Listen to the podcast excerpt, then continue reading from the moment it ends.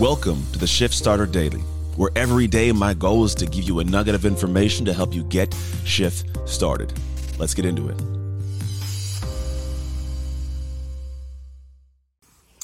Welcome to Hump Day. Wednesday is here, and I am I'm in Palm Springs, California for a, a keynote tomorrow afternoon, late afternoon, before heading back home.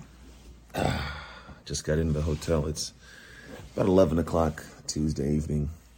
And it's crazy because, you know, you get in a plane and you come down.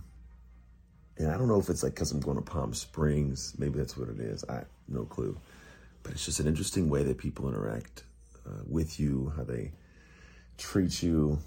Very interesting. You know, I'm, I'm a, a very aware human in terms of like human dynamics and uh, the psychology of people, what they do and say, and how they, this, I can read facial expressions oddly well.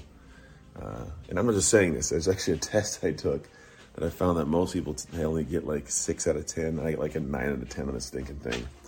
And it's uh, I think it's partially has to do with my upbringing as a kid, having to navigate the conversations and the people around me to kind of see are they gonna help me, hurt me, who knows. It triggered my brain to read read faces better than most. Anyways, that being said, you know, I'm on the plane and just it's funny how like people they don't want to move out of the way when you're coming on the aisle or whenever like everybody's getting up that I was like towards the back of the plane. And I go to get up and the person behind me gets up and just shoves past me. I'm just thinking in my head, that's not that's not how you uh, debark from a plane. You let the aisle before you go. And you know, then you have to get to this point of going like, do I want to be that guy right now? Whenever I'm traveling to a, a flight, you never know who's on the plane. So you don't you don't pick uh, you don't pick any fights, man. You just don't do it. But then, but then I go at the same time. Like maybe this person needs me put in their place, and I'm very good at that. I have no problem shying away from letting somebody know my thoughts in certain moments. If you've ever been around me in some of those situations, they're not fun. For anybody involved, I can uh, I can cut pretty deep with the words when necessary, but it's not always the thing. I think sometimes we have to, to choose our battles. Cause I go, what's gonna happen? I'm gonna get in a little, a little hissy fit with someone on an airplane, you know, and then what? And I gotta deal with the, the fallout of that, or even just having to deal with somebody stupid. Who knows? I I don't run from from confrontation. I'm all for diving into it. But then I go, do I need to expel any energy on that? And I don't know if we sometimes do that. I don't know if we actually, as human beings in our day to day lives, process whether or not we should be involved with some of the things we're involved in, if we should be spending energy in some of the places we spend energy. I don't think a lot of us are second guessing those things in real time. And then what happens is we go down this rabbit hole that we shouldn't have been down in the first place. We should have not even peeked in the hole. We should have pressed on with our lives. And then we find ourselves in funky situations that we wish we could take back. And and you've had enough life lessons to learn. You've had enough moments and situations to know what this one might be. Like it's not like it's new, you know. You're it's a new situation, not a new experience. But in those moments, we just fall into them. Next thing you know, we're too deep into the holes. And I think that a lot of us should spend more time in real time questioning whether or not we should be engaged or involved in the things we're involved in, the words that come out of our mouth, the things that we do. And just before you do it, just pause and go, what's, what's the benefit of this? What good can come of it? Will good come of it? Will bad come of it?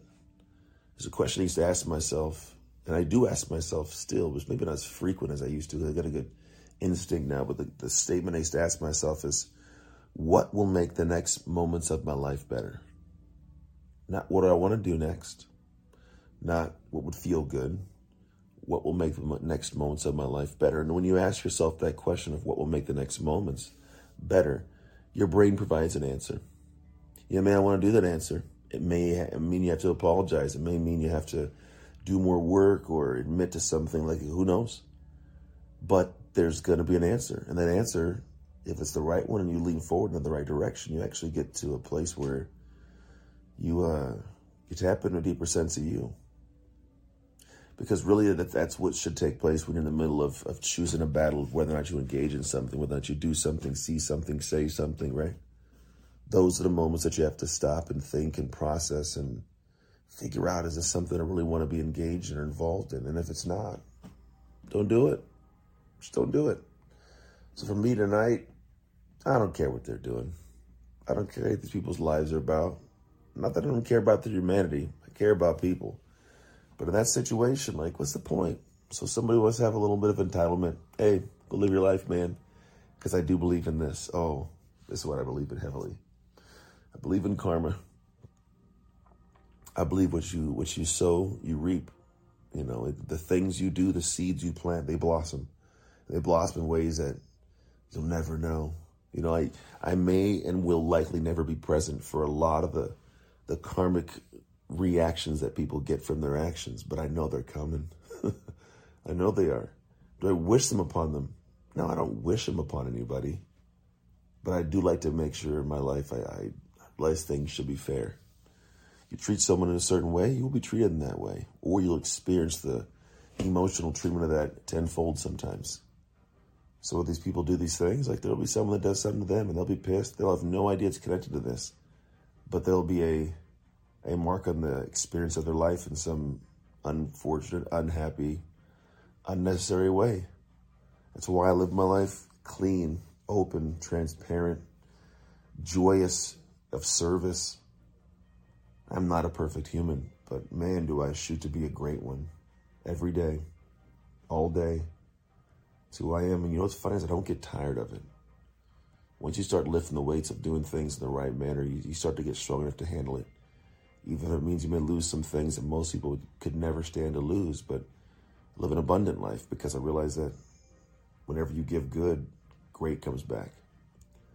So next time you get riled up or somebody does something that really gets under your skin, and I got to take this advice too. I'm not perfect. That happens, just pause and breathe and think about what moment will come in the future and what action will I take that'll make the next moments of my life better.